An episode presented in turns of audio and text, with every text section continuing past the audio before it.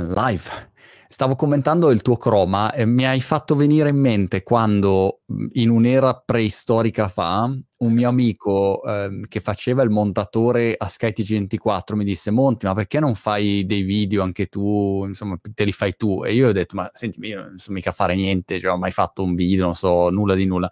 E lui era venuto a casa mia e mi aveva aiutato um, a mettere un panno verde su una cornice di un quadro eh, e usarlo come croma. E, e io certo. dicevo, ma cosa ci faccio? È una tristezza. Dice, no, ma il croma perché lo buchi e a quel punto e, erano delle robe che mi sembravano da follia. E il problema è che le luci, sai, col croma. Sì, eh, soprattutto, non so, magari 15-18 anni fa, erano veramente merdose, quindi era tutto così. Poi avevo anche i capelli ai tempi, per cui era sempre un casino sto cappello, da un fastidio. Ma sono cambiate tante cose. Io ho lavorato ah, sì come VFX designer e quindi ne ho bucati di green screen e di blue screen e ti assicuro che per quanto concerne il lavoro delle luci su questi pannelli, il più delle volte, specialmente purtroppo in Italia, il nostro lavoro era correggere un green screen e un blue screen posizionati o illuminati male. Mm. Quindi al posto di sfruttare il potere dell'avere l'alfa, il canale invisibile che ti permette di creare dei background, dovevi togliere i riflessi azzurri dalle facce degli attori. Certo, Quindi certo. adesso è tutto cambiato. Questo è un setup da streaming che è venduto, chiamato setup da streaming. Cioè, ah. Lo stesso concetto che ci fosse, che ci possa essere un setup ufficiale per streamer è molto nuovo, è molto recente come evento all'interno del mercato dell'internet prima era comprati un green screen da set cinematografico, attaccalo con le spine, cioè eh. con, con, le spille sulla parete e cerca di creare un, una situazione utilizzabile. Ma che cosa è migliorato? Eh, cioè, è oh. migliorato il software che interpreta e, e quindi buca sì. eh, meglio in tempo reale? È migliorato? Che, che, cosa è migliorato? Allora, La qualità della stoffa di che cosa? Ah. È migliorato ogni cosa. Forse l'unica realtà rimasta in tonsa è il tessuto, perché mm. quello che si fa di solito tendenzialmente per bucare è o il rotoscope, quindi andare a mano attraverso un tool frame by frame o comunque dei keyframe, delle, delle, delle animazioni che si spostano nel tempo che devi comunque gestire a mano, oppure il chroma key, il luma key, il keying, insomma quello che è il bucare la cromatica, la luminanza e così via. Ora siamo arrivati al punto nel quale si può fare in tempo reale attraverso la potenza computazionale di un computer. Cioè, quando io vado in streaming, apro il software e gli dico mi fai un chroma key e lo sta facendo in tempo reale, lo sta computando senza il render necessario di solito a creare il file video. Lo gestisce attraverso la potenza proprio di calcolo, che adesso è sempre più importante, ma soprattutto il fatto che, come sempre, la necessità porta ricerca, questo mercato si è sviluppato, il, quel, la piattaforma web è diventata sempre più globalmente importante e ci sono stati degli investimenti per raggiungere questo risultato. E infatti io penso a un futuro un po' più remoto, metti caso 15, 20 anni, in cui sarà sempre più, come citavi tu, preistoria il pensiero di dover lavorare per creare un chroma key o qualcosa del genere. Sarà gestito da intelligenze artificiali e ti sentirai, mi sentirò veramente anziano a quel punto. Ma invece tra il verde e il blu c'è, c'è differenza? C'è differenza perché sono praticamente opposti ed è importantissimo a seconda della scena che devi creare. Devi mm. andare a scegliere il tuo chroma se hai per esempio delle piante nel set e non puoi mettere delle piante blu. Quindi a quel punto metti il blue screen con le piante naturalmente crolofiliane, verdi. Ah, ok, eh, ok. Sì. Avevo visto um, una volta uno speciale su Mandalorian, mi ero intrippato di Mandalorian e avevo visto tutta la serie e poi mi ero guardato un po' dietro le quinte, gli effetti speciali e pensavo avessero fa- fatto una roba alla Avengers con questo mega croma tutto verdoso e li mandavano in giro sì. Harry Potter style. Sì. E invece no, loro usano questi, ho visto, hanno dei set pieni di questi LED eh, dove proiettano di fatto le immagini e, e sentivo che spiegavano che così non hanno gli attori il riflesso verde o blu o queste cose qua e tu vedi in tempo reale eh, quello che c'è dietro. E quindi insomma molto colpito. E poi lo, riuserà, lo riutilizzano questo, questo set per, per, poi gli altri film. Mi sembrava anche molto questo, figo eh. anche questo sta, si sta sviluppando un sacco. E adesso è tanto tempo che non seguo il cinema da quel punto di vista professionale perché ormai la mia vita è altrove. Però le cose stanno cambiando anche lì. Lo stesso concetto di avere una capacità di tracking della camera così evoluta attraverso un set costruito apposta, 30 anni fa non c'era. È, tut- è tutto cominciato in maniera molto importante, per esempio, con Lords of the Rings. Con Lord of the Rings, mm. quello è stato uno step forward importantissimo in quello che è la tecnologia cinematografica e la cosa non si è fermata. Adesso, a volte, come è capitato con Avatar, hai dei render in tempo reale che ti fanno una sorta di storyboard che puoi osservare attraverso il monitor della camera già con dei modelli agganciati al motion capture. Cioè, mm. eh, tanto che in realtà è una delle discussioni più interessanti che si stanno facendo, che comunque non avranno concretezza per tanto tempo, è fino a che punto gli attori saranno superiori a una CGI completa? Mm. Ed è lo stesso discorso del, per esempio, nell'aviazione. Fino a che punto un pilota umano sarà superiore a un'intelligenza artificiale e si entra nel no. gioco dell'esperienza, dell'istinto, del calcolo, no? l'etica, è un universo infinito. Però la tecnologia, siamo, allora, internet esiste da dopo la nostra nascita di parecchio, quindi mm. implica che noi siamo stati partecipi a uno dei più importanti cambiamenti della nostra specie nelle migliaia di anni. Cioè, l'esistenza di internet e la comunicazione globale ha cambiato per sempre l'umanità noi siamo una nuova preistoria sotto alcuni punti di vista. Quindi tra 300 anni, se siamo ancora qui come specie, avremo qualcosa che forse è difficile immaginare, perché saranno cambiate tante, tante cose. È figo. È eh. tutto, cioè, a, a pensare alla velocità, alla iperbole che, che, costruisce la tecnologia digitale con quello che è l'esperienza umana come animale. Eh. Sì. Però tra 300 anni siamo tutti su Marte con Elon, lo sai come va a finire. Ah sì, esatto, esatto, con le sue stravaganti... O meglio, lui l'ha di sicuro, noi magari ci lascia qua, ecco, però lui probabilmente, probabilmente va, va, va su di là. Senti, ehm, volevo eh, segnalare alle persone in ascolto che ehm, io ti ho mandato una richiesta di quattro chiacchiere nel 2000, non mi ricordo se 2019 o 2020, e tu mi hai risposto con un ritardo tipo di un anno, di 44, un di 70 settimane, 72, 72 settimane, esattamente. E questa è una cosa fantastica, perché è vero, noi siamo a due opposti, nel senso che io sono il classico, sotto alcuni punti di vista nel bene, sotto altri nel disastro, creativo. Quindi ho ah? una capacità di concentrarmi in maniera folle su quello che faccio, sulle mie pianificazioni, sul mio percorso, ma a livello social, a livello imprenditoriale e a livello organizzativo sono un disastro, tanto che quel giorno ho pensato, ma Instagram ha i messaggi. E come funzionano? Ho guardato dopo anni che uso Instagram, ho fatto, ah ma sono emozi- emote, emoji, no niente, ma poi ci ho detto principali, no? verificate, visto ah. 72 settimane fa. ok, gli rispondo. È Però l'hai risposto. Cioè, sì, questo l'ho, l'ho, l'ho già trovato molto positivo. Potevi anche non rispondere. Ma te, vabbè, no, no, anzi, mi sono sentito un verme. Vabbè, ok, ci provo. Ciao, esisto.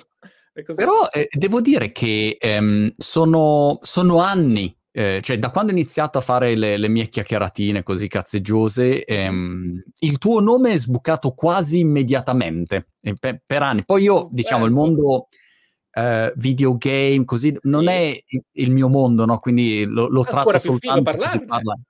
Eh, sì, però lo tratto se si parla di, di, business, il business di Fortnite, la, la comunicazione, se la Cina banna i videogame oh, da genitore, cioè ho una quello è il mio taglio, però non mi permetto di parlare di una roba di cui, di cui non so nulla dal punto di vista del, mm. eh, de, dell'utente, non sono un utente no, diretto, sì. quindi... Eh, però ecco, il tuo nome è sempre venuto fuori subito. Non so se sia un bene o un male, però... no, penso, conoscendo il pubblico come mi vive, è sicuramente un bene. Quindi è una ah. cosa che mi inorgoglisce, è dolcissima come realtà. Però eccomi, sono tuo. Possiamo parlare di Perché quello che vuoi. Stefano su YouTube dice Monti come dice Michele a delegare qualcosa nel suo lavoro per l'amor di Dio. Ah. non sei un delegante? Io non sono un delegante per diverse ragioni e credo di essere ormai una specie estinta. Una delle cose ah. che più invidio in assoluto ai miei colleghi è che loro hanno un ecosistema nel quale, giunti a un certo punto della carriera e dello sviluppo del lavoro, hanno la possibilità e la, decisioni, eh, la, la, decisionalità di delegare parte del proprio lavoro. Quindi certo. editor, assistenti, ok? persino post-producer, a seconda della necessità. Io sono ancora la simbolica one man army e in questo mm. ovviamente si crea una situazione nella quale senza essere volgare non esce mai nulla, perché io ho una particolarità produttiva, faccio dei contenuti estremamente lunghi completamente post prodotti. Il linguaggio di YouTube, il linguaggio video dell'internet, di solito non dico che deve essere per forza uno schiocco di dita perché poi la soglia dell'attenzione magari si diminuisce, si diminuisce e così via, ma quello che faccio io, anche per una questione personale, non è abituarmi a un linguaggio globale, costruire un contenuto che possa essere riconoscibile immediatamente. Io faccio un video che diventa post prodotto a livello effettivamente molto pesante, non dico televisivo perché è completamente diverso anche da quello, però è come se fossero video di VFX, è tutto animato, motion graphic continua, montaggio serrato, ma sempre con elementi a schermo unici che devi trovare, animare, bucare e così via. Questo in un video di due ore e mezza implica a volte molto più di un mese di lavoro, perché ogni wow. giorno, 8, ore di lavoro al giorno, tutto il giorno, eh, avanzi, se va bene, di 7 minuti se sei stato abbastanza capace, altrimenti è un po' meno e se dura due ore e mezza e hai intorno altri progetti che magari hai disgraziatamente messo in contemporanea, resti in quel limbo in cui la gente pensa che stai lì a fare mentre in realtà stai lì a sudare freddo perché hai 400 cose nell'agenda. E il problema è questo.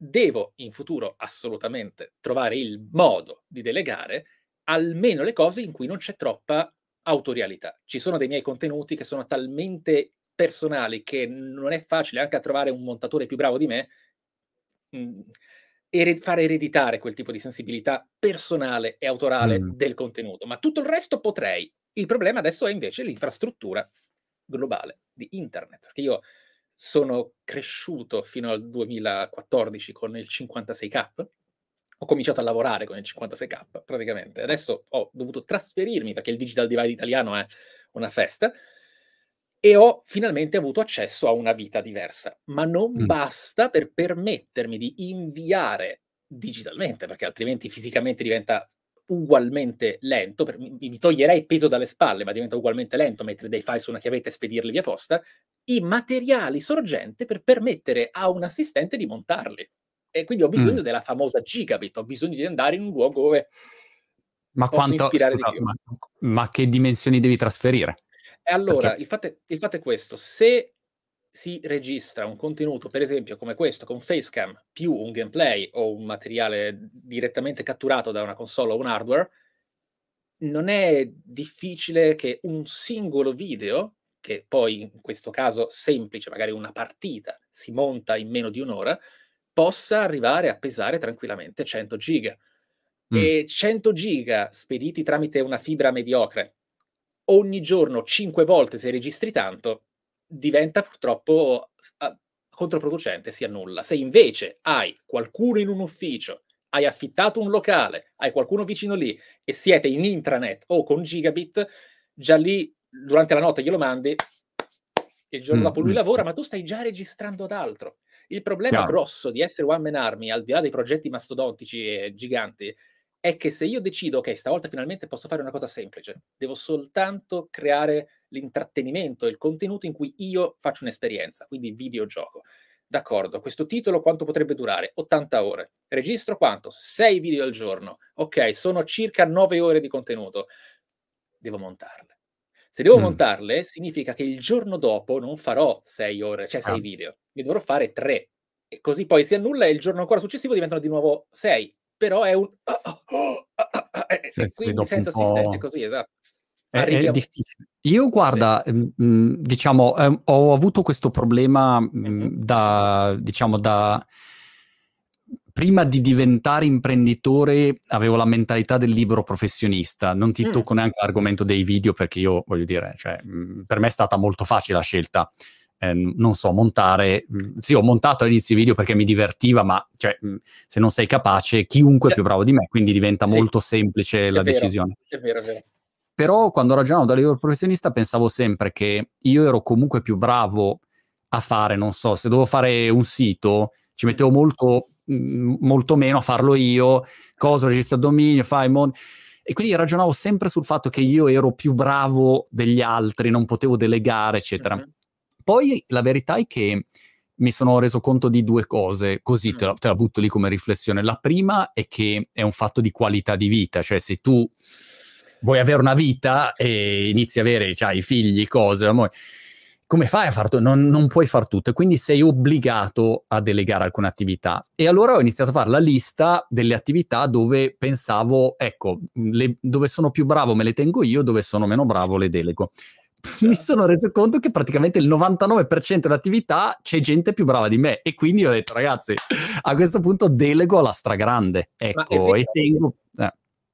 È assolutamente vero, anche perché, eh, indipendentemente dall'esperienza pregressa che posso avere nel montaggio video, nella post-produzione e così via, se escludiamo le opere puramente autoriali, se io dedico la mia vita a questa professione, chiunque abbia continuato nel percorso di montaggio, eccetera, è ovvio che ti supera istantaneamente e magari appunto trovarne che ti possano creare un ecosistema. Hai, è una riflessione sacrosanta, è vero, è proprio vero è, è un punto in cui do, prima o poi devi scegliere, però hai, hai, persone che invece decidono di, mm, cioè per dire adesso mi viene in mente Fabio Rovazzi, prende e si monta i suoi, i suoi videoclip, ok? Potrebbe anche delegare il montaggio, invece certo. lo vuole però puoi tenere una parte magari centrale, però quello che vedo è che alla fine dei conti la delega è proprio un fatto è un fatto mentale, non è un fatto reale. E quando entri ah, nel merito, perché se tu sei obbligato, immaginati che sei obbligato, cioè o- oggi registri e, eh, e poi ti,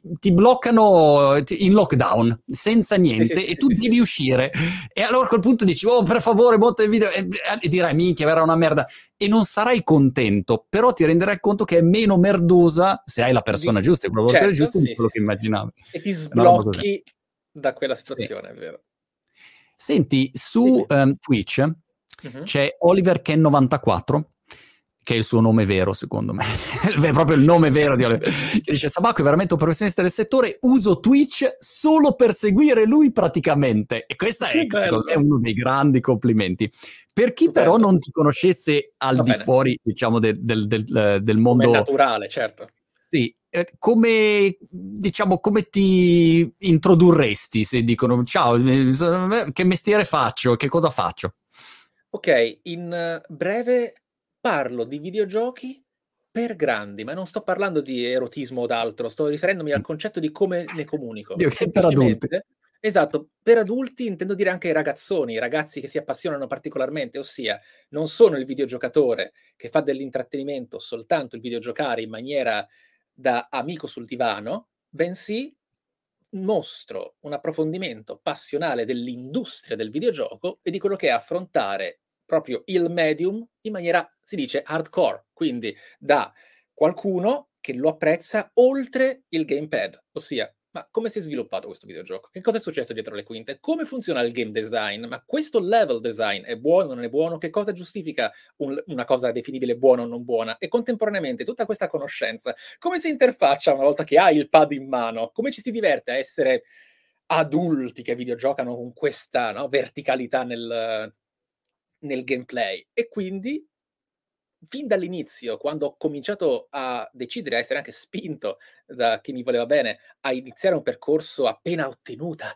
la scintilla della fibra, ma, ma, sì, la fibra, insomma, della connessione che inizialmente era satellitare, dopo il 56K, è stato il fare, e altrimenti non sarei stato qui perché io ho questa forma mentis, fare una ricerca su quello che era inizialmente YouTube in Italia, che io, nella mia totale ignoranza e completa novità del stare sul web, con una capacità di aprire le pagine senza metterci 40 minuti a 0,4 kB al secondo, è stato chiedermi, ma c'è qualcuno in Italia che fa video, no? Perché io ero talmente proprio in, mentalmente infantile in questo e ho scoperto un mondo incredibile, nel quale però, sorpresa per me folgorante, visto che stavo già iniziando a darmi un'occhiata intorno a livello invece internazionale, distinto, sono andato subito sull'ampio, poi ho fatto la microscopia, ma, ma, ma manca ma è possibile che non ci sia nessuno che parla di videogiochi in quel modo?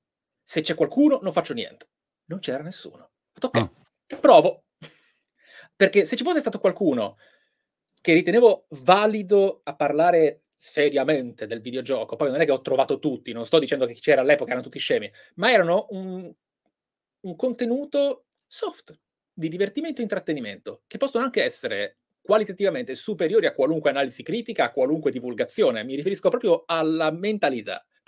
Ma mm. io lo vorrei vedere una cosa del genere. A questo punto, come faccio a lavorare in maniera tale che mi vorrei vedere? E ho cominciato. E, e sei partito. Ed Scusa, qui, sì. un, un, passo indietro. Tu hai, eh, che cosa hai studiato, diciamo, a scuola? Ah, qua, qui si apre un argomento che secondo me è preziosissimo. Ma ah. per cominciare, io ho vissuto la classica evoluzione tecnologica informatica della scuola italiana con il liceo scientifico PNI, che era Piano Nazionale Informatica, nel quale tu da piccolo pensi adesso mi posso introdurre in un universo in cui mi verrà insegnato qualcosa, quando in realtà in quelle stanze, in quelle aule, ti spiegavano che se premevi il pulsante il PC si accendeva, ma non potevi andare troppo oltre, altrimenti gli altri si ah. spaventavano. È stata un'esperienza... Dove l'hai fatto? In che posto del mondo? Bracciano. A Bracciano, ok. A Bracciano. Su, sul lago di Bracciano. Praticamente, era, era mm. vicino, era vicino. Okay, okay. Però è stata un'esperienza abbastanza dolce, perché okay. avevamo noi appassionati di PC anche da ragazzini, da bambini, una situazione nella quale se cambiavi il nome alla cartella era un... Oh, vi, vi, ho insegnato qualcosa, non è proprio il caso. Però eh, successivamente, visto che stavo sviluppando da prima del liceo una spiccata passione. Io mi sto riferendo proprio a una passione al di là del videogioco, perché io videogioco da prima di camminare bene. Eh, mi hanno mm. dato una console in mano i miei genitori, vedendomi interessato a luci e colori fin da bambino, hanno notato subito che mi ci agganciavo con un certo interesse. Quindi io dai quattro anni e mezzo in su ero già incredibilmente, ovviamente incosciente, ma incuriosito, ma dai 7-8 ho subito chiesto a mio padre non tanto il come si gioca, ma il come fa a muoversi ah, il, ah, il pupazzetto, perché è così bello, i pixel, i colori, l'animazione, e da lì infatti ho subito iniziato a leggere, ad approfondire e così via. Per questo ho cominciato un po' già sparato, ho costruito una carriera sul videogioco da autodidatta perché i videogiochi tirano per dirla breve. Certo, Tuttavia, era già nelle, nelle visto, tue che era, visto che era impossibile virtualmente, almeno sotto molti, molti, punti di vista, specialmente senza internet, non parliamo di questo, lavorare nel mondo videoludico, la mia passione si sviluppò anche nella cinematografia, nella post-produzione video e nel video editing, il montaggio. Quindi, una volta finito il liceo scientifico, ho chiesto in giro cosa posso fare per trovare una posizione professionale in questo universo e dei consigli che hanno portato a cose buone e a cose cattive, perché il consiglio è giusto, è stai molto attento a non fare l'università, perché questo è un ambiente nel mm. quale se non entri subito in un giro in cui metti le mani in pasta, la cultura cinematografica ti rallenta e ti fa perdere delle occasioni. Raggiungi un'età nella quale sei sicuramente più consapevole della storia del cinema e di come funziona quest'arte, ma non lavori più. Se vuoi raggiungere certe categorie di tecnico, ok? Oppure lavori, però hai magari non sei stato abbastanza sul pezzo, no? Poi dipende dalle esperienze e altro che ho anche persino avuto un'esperienza in cui ho insegnato uh, in una scuola di cinema è sacrosanto darle la massima importanza e farla. Infatti io poi, dopo aver lavorato, sono entrato in una e l'ho fatta post- posteriormente. Tuttavia, sono stato preso sotto un'ala, ho studiato quello che potevo fare attraverso la messa in pratica dell'essere lo sfruttato italiano per anni senza mm-hmm. prendere una lira, è tutto quello che scusa, non hai fatto colore. l'università e ti sei, ti sei buttato subito nel mondo montaggio video, eccetera. Subito nel mondo, ho lavorato, sono stato sfruttato, ho imparato, ho trovato persone buone, persone cattive, mi hanno insegnato anche a vivere, ossia tutti cercheranno sempre di fregarti in qualche modo, mm. impari un po' a vivere, a crescere lentamente, perché se sei una persona particolarmente fotocopie, buona... hai fatto le fotocopie, immagino. sì, eh, però, però in realtà si è arrivati al punto nel quale sono diventato indispensabile per, per, un piccolo studio e ho cominciato a prendere consapevolezza. Dopodiché ho visto che comunque l'ambiente italiano di televisione e cinema è molto particolare, par- chiamiamolo particolare, è molto conforme a Boris, se lo hai vista come serie, molto molto vicina a quella realtà, c'è parodia abbastanza da Real TV e ho poi sono tornato a studiare per specializzarmi nella post-produzione di VFX alla Gian Maria Volonté. Okay. Quindi ho fatto due anni di studio cinematografico e poi di full immersion in VFX. Ho avuto la, la soddisfazione e l'enorme piacere di avere ottimi risultati. Sono stato assunto inizialmente come stagista in Technicolor, non ho fatto in tempo a finire il periodo di Pensavo che Technicolor fosse ormai, uh, come dire, un nome epico, non eh, esistesse neanche eh, Technicolor. E in realtà, persino quando mi ci sono avvicinato, era emozionante sentire Technicolor, perché è quella wow. cosa che ti appare nei crediti dei film e pensi che sia o una vecchia tecnologia che riguarda Dolby Surround, non so, ecco. così, esatto, però in realtà è uno studio importantissimo internazionale di post produzione che fa lavori super interessanti che pochi conoscono, come per esempio il versioning, si chiama. Il mm. versioning è un lavoro cioè? che risuonava tantissimo nelle mie corde. È un incantesimo che è anche parodia dell'industria. Che cos'è il versioning? Quando tu vai a vedere un, importa- un film importante al cinema, mettiamo per esempio, faccio un esempio che utilizzo spesso, Frozen, okay? il mondo di ghiaccio, okay? il, regno, il, regno, di ghiaccio. Tu vedi questa titolazione in 3D che si anima con le stalagmiti, le stalattiti no, di ghiaccio che si muovono e appare il regno di ghiaccio. Questo succede perché qualcuno all'interno di uno studio ha preso il titolo originale e vi ha aggiunto un sottotitolo italiano con quella stessa realizzazione grafica estetica di shading anime. È perfetto, no? Come funziona? Il fatto è questo. In un universo normale, senza che ci siano competizioni industriali e un ecosistema così delicato, si immagina che Pixar, Disney, prenda il progetto del 3D artist e di tutti coloro i quali hanno elaborato quell'animazione, te la inviino attraverso un documento sicuro e preciso allo studio europeo, italiano che sia, certo. per creare le varie lingue e riprodurle. Cambi, cambi le esatto. scritte. E... Cambi le scritte e hai creato l'animazione. Sì. No. no. No, no. Non funziona così ed è una cosa che trovo contemporaneamente super affascinante e ridicola, ma è così che funziona, perché è praticamente segreto quello che hanno fatto nello studio ufficiale e originale. Tu non hai il permesso, non puoi permetterti di vedere il loro lavoro originale e quindi loro ti ah. dicono fallo. Se vuoi ti diamo la foto e il font, forse. Ah, hmm. quindi il versioning è uno studio che fa retroingegneria di effetti già fatti. È bellissimo, perché tu vai lì e devi essere perfetto al fotogramma e passi le tue sessioni di lavoro a riprodurre il ghiaccio, la forma, lo stile, l'animazione, tutto da zero. Mm. Ed è super affascinante.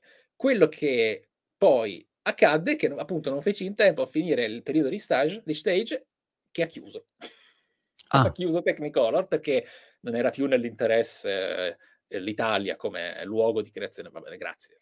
Grazie ah, ah, quindi a casa e che, e che hai fatto? E quindi a casa avevo già iniziato da poco questo percorso in cui avendo finalmente una connessione ho cominciato a produrre qualcosa che si basava sulla mia passione di vita di sempre, quindi non il parallelo di editing video, bensì il videogioco come universo completo, che però includeva tutta l'esperienza fatta dal passato, perché io, a differenza di tanti colleghi, non sono partito dicendo ok, eh, mi scarico un programma gratuito e vediamo se riesco a fare un video. No, io sapevo già come si monta, costruisce un video e così via. La mia mancanza di esperienza era nel pormi, nell'esserci, nel saper comunicare a una telecamera e così via. Ma una cosa che ha stupito tanti ragazzi e che ha stupito a mia volta perché lo davo per scontato che dovesse essere così, una cosa che mi ha fatto sempre sorridere, è che nel mio primo video sul web, il mio primo video su YouTube, che non è proprio il mio primo video sul web, ma sul mio primo video su YouTube, ho parlato con zero visualizzazioni a un pubblico preesistente perché io so che la piattaforma, sapevo che la piattaforma YouTube è pubblica, perché dovrei parlare a un, a un caro diario? È evidente che se anche non c'è nessuno che guarderà questo video, la piattaforma di riferimento è pubblica, no? E allora io già parlavo a un pubblico, anche se non c'era. Quindi poi certo. quando c'è stato, retroattivamente funziona, no? In questo modo. Retroingegneristicamente hanno esatto. fatto il versioning della tua... Esattamente. E quindi, ovviamente, avevo fatto finalmente un po' di visibilità all'interno del, del, del, del mondo di post-produzione. A Technicolor c'erano delle persone meravigliose, dei professionisti divini, di cui tra l'altro ci sono anche individui che hanno vinto premi importanti, e che attraverso i contatti, perché è sempre quello nel tricolore, non c'è chance, mm. no? mi hanno permesso di trovare un altro posto. Solo che quel posto era l'apoteosi, tu, professionalmente bellissimo, però era l'apoteosi del lavoro di post-produzione in Italia tu arrivi con delle prospettive, con un'immaginazione di quello che potrebbe essere lavorare anche 12 ore al giorno su appunto il rotoscope di un orecchio di un protagonista per fare un movimento che poi ci si agganci un anello, un, un orecchino 3D, eh?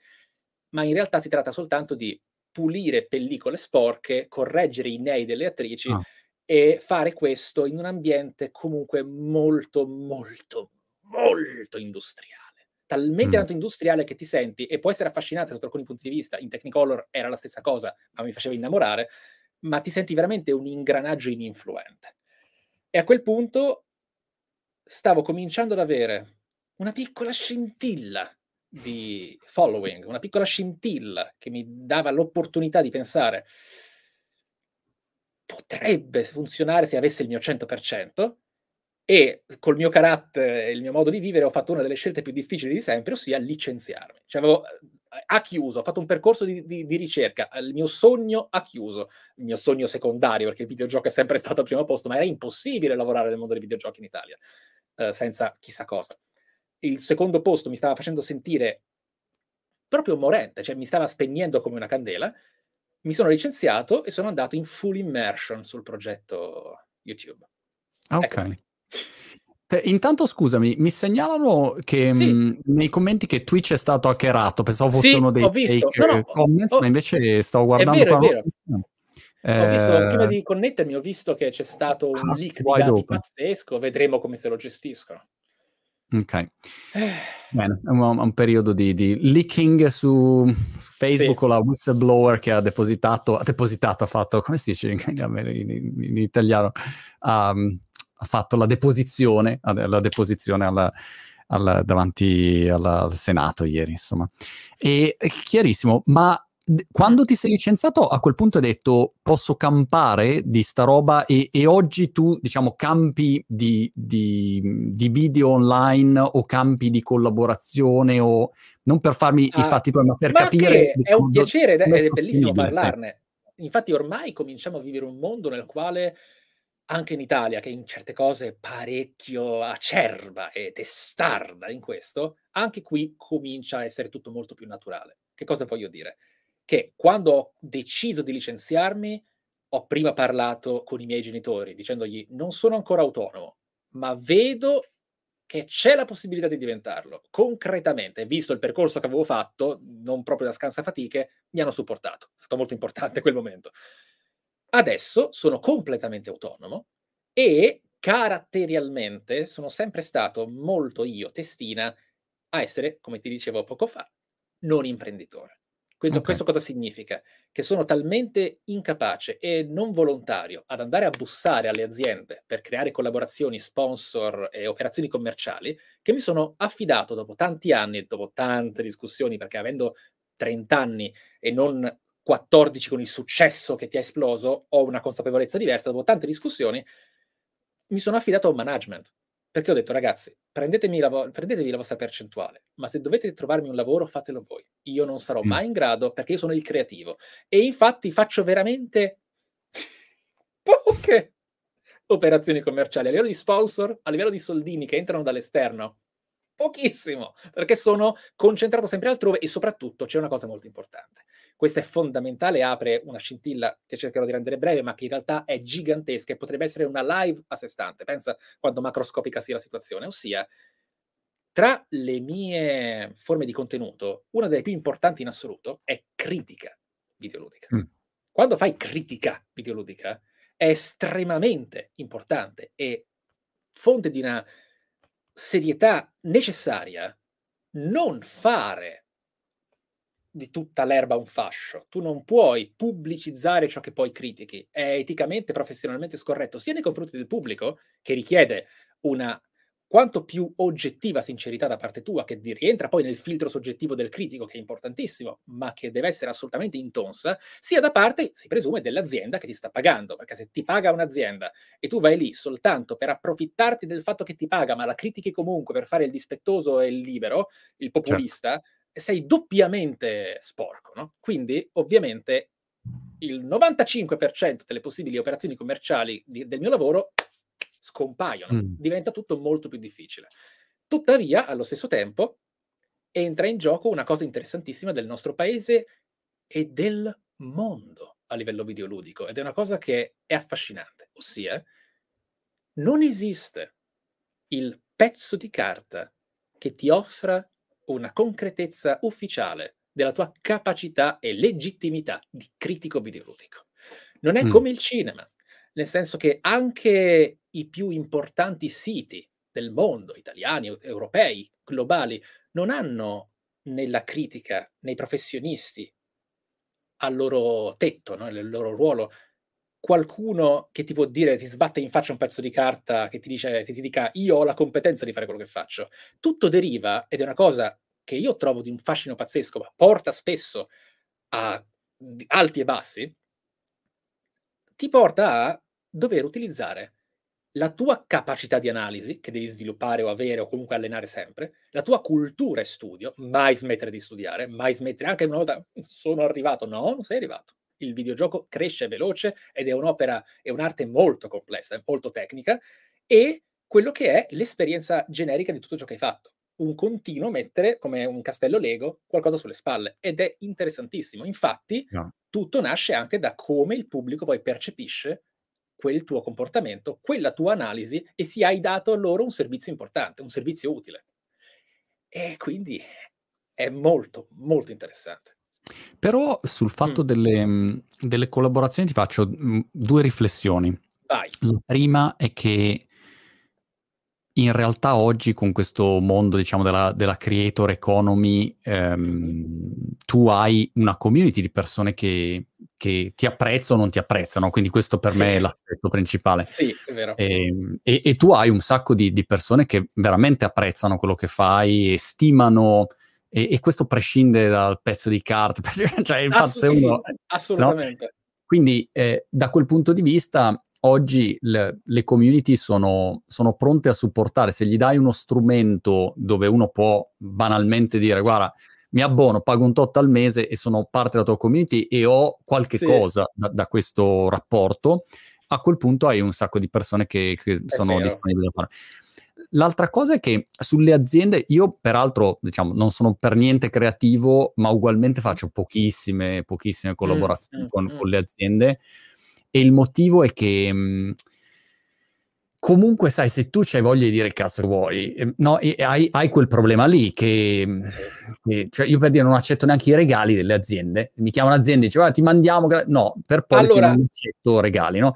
Però ugualmente hai dei canali, ad esempio di recensioni, non so, Mark e Brownlee, che fa recensioni cellulari, di tech sì. in generale, è, è molto stimato, è, ehm, è molto credibile, però parla di tutti e ha anche un sacco di collaborazioni. Dipende quali sono le linee guida che hai.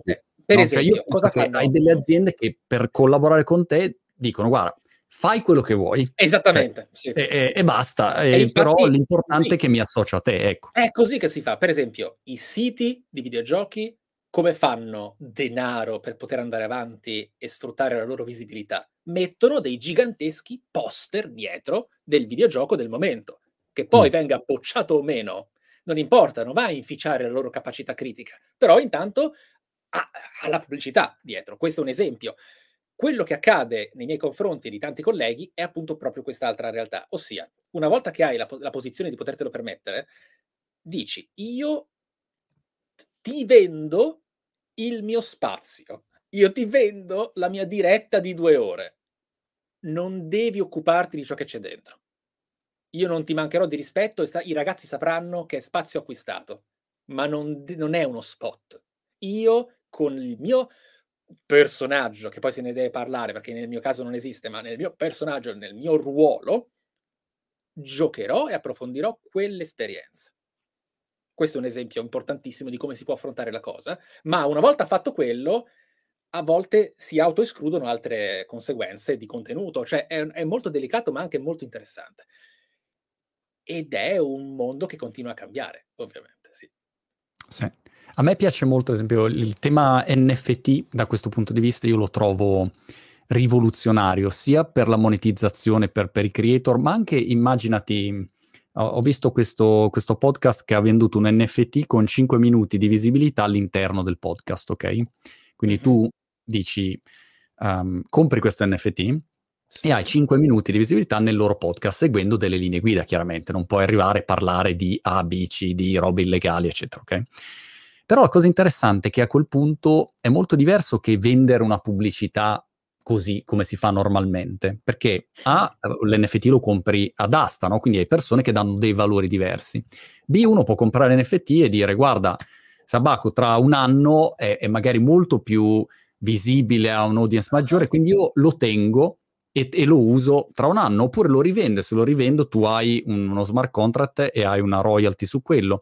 Cioè, è, wow. è, ad esempio un meccanismo interessante. Questo è un esempio stupido e banale, però pensa eh avere degli di NFT. questo non ho nessuna conoscenza. Eh. NFT per me è un universo di cui sono terribilmente ignorante, quindi mi affascina sentirne parlare. Okay. È bello, guarda, è diciamo un settore interessante. Al solito, sai, oggi uno dice cripto, allora uno dice eh, le truffe, roba, la gente non capisce un cazzo, ma non entra nel merito. Invece per dire, gli NFT non sono solamente dei collectibles per vendere il CryptoPunk o l'opera d'arte, puoi mettere anche dentro delle utilità. Se io ho l'NFT tuo, io per lo comprerei subito, magari posso con quell'NFT partecipare a un evento se fai un evento, avere un tuo libro se fai un libro, okay. Eh, okay. essere parte di, di, di, un, di una...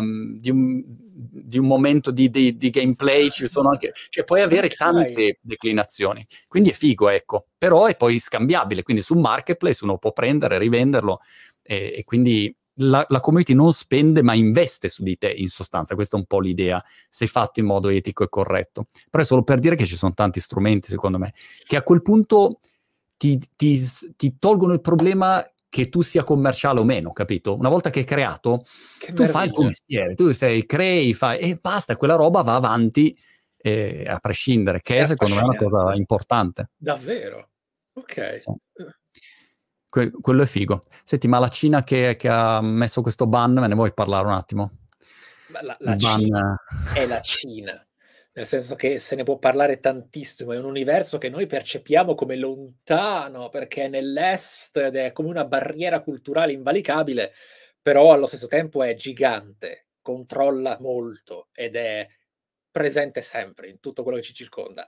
Questo ban è praticamente una solita estremizzazione molto delicata di qualcosa che di base magari nasce anche da un pensiero che non è del tutto autodistruttivo, perché il ban è per l'online, non è per il videogiocare, è per il videogiocare online ed è una forma ultra eccessiva e inumana nella gestione ovviamente perentoria dell'evitare una totale assimilazione dell'universo online da parte di, in questo caso si potrebbe dire, persone che dovrebbero diventare produttrici, no? che dovrebbero lavorare, fare qualcosa, però lascia il sentore classico che si discute anche da noi in Occidente spesso di come ora, perché un tempo non era così, ora che ci sono questi videogiochi che si chiamano game as a service.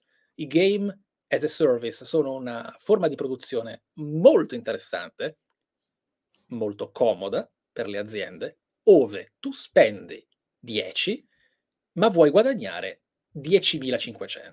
Ossia, mm. fai un videogioco che ti costa un tot e a differenza di quello che era la produzione degli anni 90, dei primi anni 2000, in cui hai la release, delle espansioni, se sono pianificate il gioco è andato bene, poi muore e è finita, è come andare al cinema e aver venduto il Blu-ray, hai invece una produzione che nasce ed è open-minded. Praticamente è una piattaforma. Tu vendi una piattaforma dove continuamente, mensilmente, semestralmente, no? Con- costruisci nuovo contenuto, nuovi obiettivi, nuovi traguardi, no? qualcosa che ti faccia sentire investito nel titolo. Ci sono dei videogiochi che, per esempio, fanno questo in maniera eccezionale, per niente perniciosa o comunque sporca che ti faccia cadere in un loop, come per esempio un, un, videogioco che si chiama Monster Hunter World, in cui cacci dei mostri come cacciatore in un mondo fantastico, fantasy, e ti vengono aggiunte creature, equipaggiamenti, obiettivi ed extra, che nonostante sia principalmente single player, quindi tu vai di base a cacciare da solo, in un titolo che non è multiplayer massivo, cioè quindi non hai un universo tempo reale con decine, centinaia, migliaia di giocatori nello stesso posto, hai comunque quelli che si chiamano login bonuses, cioè praticamente accendi la console, fai partire il gioco e ti prendi un regalo. No? Questo è il classico meccanismo che ti fa pensare, devo andare, devo loggare. E se loghi magari giochi un po'. Per loro questi dati sono importanti. Poi in realtà, appunto, Monster Hunter lo fa in maniera talmente pura che se tu non loghi, il giorno dopo te li dà doppi. Cioè, ah. di solito non è così, ovviamente. Wow. Perché, eh, dei sì, no, signori. Loro sono, esatto, loro sono dei signori. Però questo causa, specialmente se, e qui entro in un campo in cui non metto bocca, perché è competenza totalmente diversa dalla mia e si entra più nella psicologia, ma noi non siamo nati, non sono cresciuto con la possibilità da bambino di connettermi a un mondo reale, vivo, di giocatori, eh, compagni, nemici e bulli digitali. Cioè, avevo il mio universo dentro la scatoletta magica. Qui invece hai, appunto, l'hai citato prima tu, Fortnite, in cui hai un universo di qualità estremamente alta, costantemente pieno di input, di input e di aggiornamenti. Lì effettivamente puoi esagerare tanto puoi esagerare tanto e distrarti dal resto. E quindi sì, magari non devi fare il ban della Cina, però tenerlo d'occhio, un minimo, senza il classico, come dicevi tu stesso prima, eh, pensiero mhmm, retrogrado e, e, preoccupato di chi non cerca, come con le cripto, io neanche ne conosco, però non è che gli, gli, gli appunto il dito, dico è affascinante, ma chissà cosa rappresenta. Occhio, ma senza essere il, il il marameo. Bisogna stare attenti comunque. Sì. Io mh, vivo, eh, diciamo, da, da, tanti anni nel mondo tech, così, no? in generale, da, non solo da, diciamo, da utente, ma da, da, da attivo eh, lanciatore di progetti digitali, ok? Che magari spesso falliscono, però eh, startup, robe. Quindi è un mondo dove mh, per tanti anni anche sono stato, diciamo, un tecno-evangelista, no? Perché quando tu devi diffondere le opportunità di un mondo, ogni volta c'era sempre l'eccezione, ecco, internet sono solo le truffe, sono cagate, così, no? Quello eh, che, che vedo oggi, ti, ti, faccio l'esempio ieri di, di Facebook, no? C'era la sì. testimonianza della whistleblower che ha detto quello che si sa già, cioè non è che bisogna scoprirlo adesso, no? È il fatto che... Eh, il, il feed è fatto per, per fare utili, no? E quindi questo ha una serie di danni, premia l'engagement, e quindi le, i contenuti di merda vanno virali alla grande, se invece fai un contenuto più di qualità chi se ne frega. Insomma, solite cose che si sanno già. Il problema che vedo è questo, secondo me, che quando uno mh, affronta un argomento oggi, mm-hmm. è sempre i buoni e i cattivi. Eh, Facebook ad- adesso è il cattivo. Basta, se noi sì. risolviamo il feed di Facebook, risolviamo i problemi della società. Eh. Non è così, no? E allo stesso modo, videogame uno dice, ah, videogame buoni e cattivi. E io, voglio dire, da genitore vedo mille problemi dei videogame, mille, cioè ne vedo ogni giorno. Non capisco, ad esempio, perché deve essere una roba che crea sempre conflitto, no? Quando dici, ragazzi, sì. five minutes... E inizia il panico, inizi, devi sempre litigare e dici, ma perché il videogame deve essere una roba così?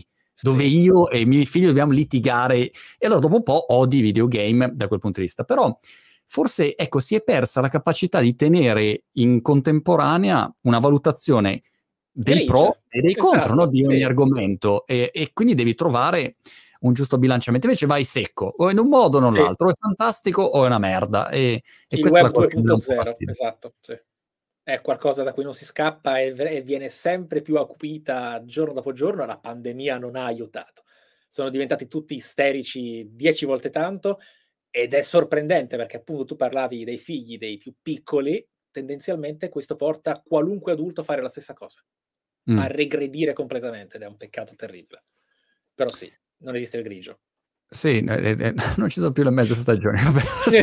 sì, è vero, mamma, ecco, abbiamo detto la cosa da vecchia, hai ragione. Senti, di, dimmi uh, che cosa vedi di, di, di, trend del mondo dei videogame? C'è qualcosa di particolarmente interessante che vedi in questo momento o, che, o su cui questo, stai particolarmente attento? Allora, in questo momento il mondo videoludico sta passando contemporaneamente una voglia evolutiva pazzesca e una crisi di mezza età. Perché ah. la voglia evolutiva è quella che sta, per esempio, mostrando Microsoft con il Game Pass, con il Game Pass, questa, questo sfruttamento estremamente avanguardista del cloud, del permettere di giocare ovunque, qualunque cosa, indipendentemente dall'hardware. Ci ha provato Google con Stadia. È un'evoluzione che porterà, si presume, con tutto il malaugurio dei collezionisti e degli appassionati del fisico, alla scomparsa del supporto digitale come il DVD, il Blu-ray o le cartridge, ok? Si arriverà a un certo punto in cui forse scomparirà persino l'hardware. Tu non avrai la console, avrai l'accesso alla render farm di X azienda. Quindi questo è il momento no, dell'avanguardia, dell'esplorazione, della novità, del trend, del momento perlomeno lato evoluzione azienda. Ma allo stesso tempo, è un videogioco uscito di recente che si chiama New World, ne è assolutamente esempio perfetto, c'è questa ricerca e assolutamente estrema monetizzazione che funziona, ma funziona anche su di me senza ombra di dubbio, della nostalgia. Visto che mm. molte cose sono cambiate, molti generi si sono massificati nel bene e nel male. Diciamo che abbiamo passato dal 2006 al 2011 un, un'epoca nera del videogioco, con delle ovvie eccezioni, se ne possono trovare anche più di 100, però tra migliaia e migliaia di videogiochi non è facile esserne completamente soddisfatti, in cui il gaming era diventato, nel tentativo di massificarsi quanto più possibile, molto meno interattivo quando dovrebbe essere la sua prerogativa principale, quindi era tutto molto guidato, molto cinematografico, molto scenico, ma poco giocoso, poco legato alla capacità e all'interazione del giocatore nei confronti di ciò che accade su schermo. Poi si è tornati, quindi non stiamo vivendo un'epoca buia in cui il videogioco non è buono, non ci sono nuove idee, non è vero, però allo stesso tempo adesso sta andando da un bel po', un sacco in voga, il concetto di da una parte salvaguardare vecchi software con le remaster, quindi riproporli di nuovo non più in obsolescenza, perché a differenza dei formati cinematografici il videogioco gira su un hardware, quindi se quell'hardware non è più poi attivato dalla retrocompatibilità dei successivi, non puoi avere modo di giocare quel videogioco, quindi devi rimasterizzarlo per le console più recenti, quindi da una parte fai salvaguardia del software, a livello proprio storico ed è importante, un po' come le pellicole salvate dei film, ma allo stesso tempo vai a monetizzare e vai a catturare l'attenzione di chi rivuole quell'esperienza. La rivuole, la vuole rivivere, magari più bella di prima, con invece i remake in cui ricostruisci quello stesso videogioco, ma lo reinterpreti per il gaming mm. moderno, che appunto non è tragico, ma è lo stesso videogioco, quindi insomma, no, l'esperienza è quella che mamma mia, quanto mi mancava. New World è questo riferito agli MMO. A quanto io non l'ho ancora provato perché appunto MMO completa full immersion in un mondo digitale. In quale vita? Nel senso, mm. è difficile trovare il tempo, salvo che tu lo faccia per lavoro, ma non è il mio obiettivo. Se tu lo fai per lavoro e riesci a vivere attraverso la condivisione dell'esperienza, come fanno tanti su Twitch, per esempio, appunto, lì lo puoi fare, altrimenti arrivi il momento nel quale sì, lo fai di notte tra una giornata di lavoro e l'altra, ma hai scelto, e questa è un'altra chiave di lettura del mercato, hai scelto New World. Quello che fanno le aziende è cercare in tutti i modi di farsi scegliere, perché quando hai titoli come questi, as a service, è uno ne puoi scegliere. Chiaro. Uno cattura la stare dietro a tutti, se no. Non certo. puoi stare dietro a tutti. E si fanno la guerra così, che crea saturazione del mercato e che crea quindi anche un appiattimento e caos, perché ce ne sono troppi e al di là di quelli che arrivano in cima, come per esempio appunto MMO come Final Fantasy XIV, questo New World, eh, Warframe, adesso sparo nomi per chi li conosce in chat, però ecco, si tratta comunque di una guerra fredda in cui sanno che l'utente 1 sceglie il gioco A, l'utente 2 vorrebbero scegliersi sempre A, ma magari sceglie B, e quindi è così. Quindi sono questi i trend. Da una parte la tecnologia che sta abbandonando il supporto fisico e che stanno cercando di rendere quanto più accessibile possibile, cosa che a volte funziona molto bene, altre volte, per esempio, con Google Stadia ha avuto grossi problemi, specialmente di mancanza di investimento. Cioè, mm. uh, continuo a pensare che Google non ci ha avuto la voglia ed è un gran peccato. E dall'altra, invece, il quanto vogliamo veramente andare avanti quando tira così tanto la nostalgia? Certo. Così. Questo è interessante. Mm, do un paio di dati al volo, visto per gli appassionati uh-huh. di numeri. Dai, Il, dai, nell'ultimo dai. trimestre Google ha fatturato oltre 60 sì. miliardi di dollari in un trimestre, non in un anno, in un trimestre. E in genere Google chiude progetti che fatturano più di 100 milioni. Cioè se arrivi e dici guarda abbiamo fatto 100 milioni, valiamo un paio di miliardi, dici va barbone, chiudi sto, non farci perdere tempo. E sono talmente grossi che ormai se il progetto non prende subito, vedono, la chiudono e vanno. Eh, ma infatti vanno. io mi chiedo da morire questo, è un universo molto lontano da me e ovviamente parlare di queste cifre non è semplice per l'essere umano individuale, nel senso che è come parlare dello spazio, eh, certo. di quello che è l'universo. Però se tu guadagni in un trimestre 60 miliardi, allora perché quando costruisci un progetto come Google Stadia non vi investi? Perché lo fai per provare senza dare l'opportunità a qualcuno di dire guarda potrebbe funzionare se fate questo, se, se ci investite più soldi. È un usa e getta che non comprendere, è un gran peccato perché avrebbe potuto avere della bella base. Però vabbè, misteri dell'investimento. Senti, restando sui numeri, avevo una curiosità, sì. abbiamo ancora um, otto minuti ma ero curioso di, di un paio di argomenti. La prima è... Mh, mm, per sviluppare ehm, videogame da qua ai prossimi anni, tu ti aspetti che eh, si andrà sempre di più nella direzione oh. mega budget come, come, i mega budget hollywoodiani, allo stesso modo mega budget ancora di più eh, per i videogame, o prevedi che ci sarà una sorta di democratizzazione anche nella creazione eh, dei videogame dove tu mi metti a disposizione degli strumenti, come è successo anche per oggi nel, sì. nel digitale. Un tempo co- costava un miliardo di lire fare un sito web, oggi chiunque può partire, no? Poi è ovvio, sì. se vuoi fare Airbnb sì. è un altro discorso, ma dal punto di vista tecnologico hai tutta una serie di strumenti che un tempo costavano un sacco di soldi e ce li hai invece a disposizione. Lo stesso montaggio video è diventato... Montaggio video, eh, pensa... Esatto, ricordo, era lo strumento che si montava in verticale? Era la moviola, tu avevi la pellicola Moviola. e dovevi tagliare la pellicola a mm. mano e riagganciarla, era, era, estremamente elitario come strumento, cioè era completamente inavvicinabile, tanto che i montatori all'epoca, prima che io avessi proprio la capacità di avere la chance di lavorarvi, guadagnavano al minutaggio l'ira di Dio. Adesso invece è praticamente a livello quasi schiavitù. Il montatore video che lavora in grandi aziende per produrre contenuti che poi vanno in televisione sono ormai un universo enorme di utenti, di, di, professionisti che però sono spesso e volentieri sottopagati, perché ormai non è più una cosa così preziosa, eh. vale per qualunque professione, Chiaro. per qualunque cosa. Sì, Lo stesso vale anche per i piloti di linea. Lo esatto. strumento non, non, hai più bisogno di Avid, ma capito, col Premiere Pro sì. di turno ti, ti, ti fai...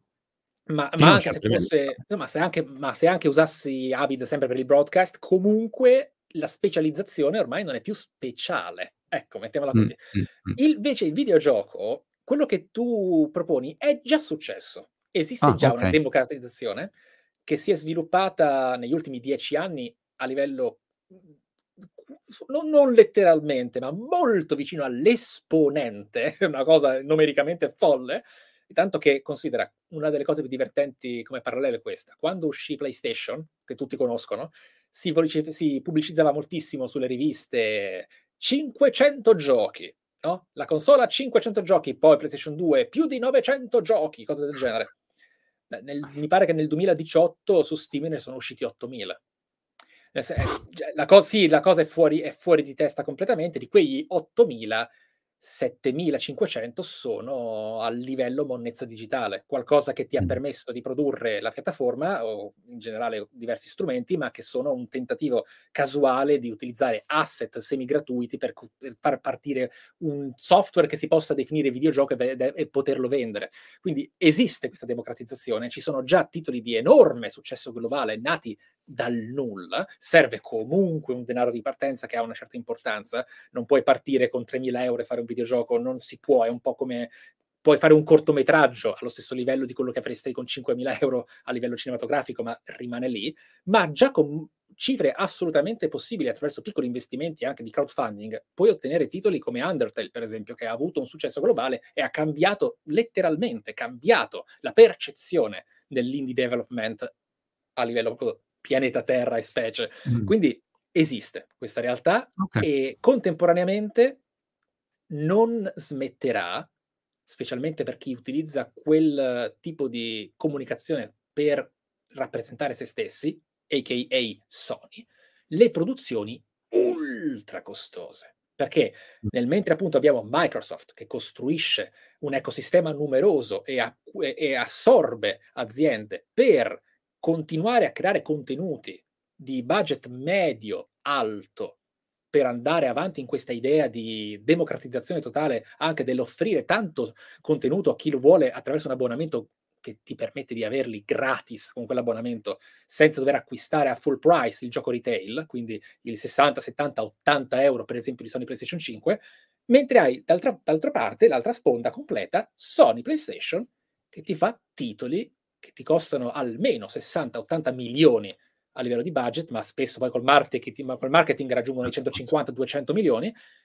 e ti vendono il fatto che loro sono quelli che fanno le bombe. Quindi tutto esiste, tutto coesiste.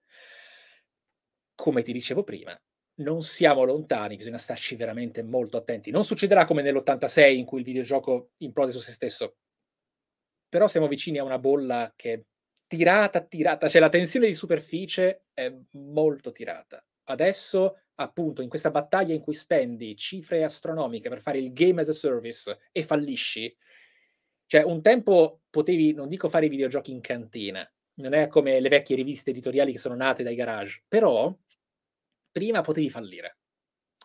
Adesso fallire è una cosa che ti porta spesso alla chiusura.